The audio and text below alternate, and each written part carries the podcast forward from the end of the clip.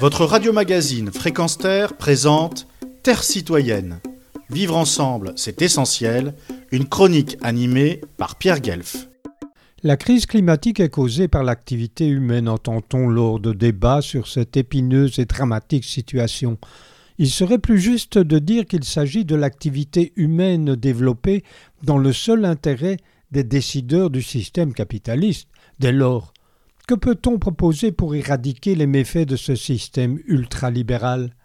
Les gouvernements pourraient supprimer toutes les subventions publiques et tous les investissements dans les combustibles fossiles et remplacer cela par des énergies renouvelables, des vraies bien entendu, car ne tombons surtout pas dans le piège concocté par le système capitaliste teinté de vert qui prend plus du climat que ce qu'il lui donne, qu'il fait porter aux classes populaires le poids de la crise climatique qu'il a lui-même provoquée. Le système capitaliste est destructeur, inefficace et imprudent, car son objectif est le profit privé et non le bien public, souligne Keisha Taylor de l'ISA. Sa solution est la suivante. Une économie publique est planifiée avec un réel contrôle démocratique effectué par les travailleurs pourrait créer des millions d'emplois durables avec de bons salaires et de bonnes conditions de travail pour construire de nouvelles industries publiques écologiques.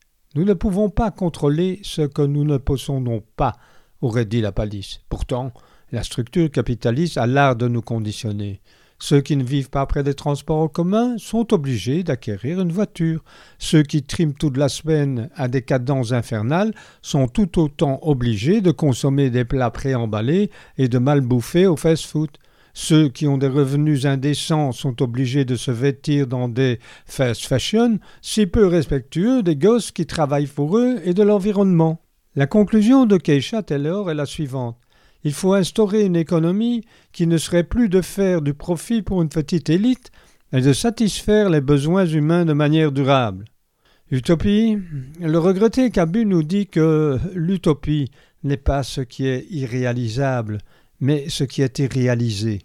Il fut assassiné pour ses idées, comme le capitalisme assassine la planète pour son fric. Retrouvez et podcastez cette chronique sur notre site fréquenceterre.com.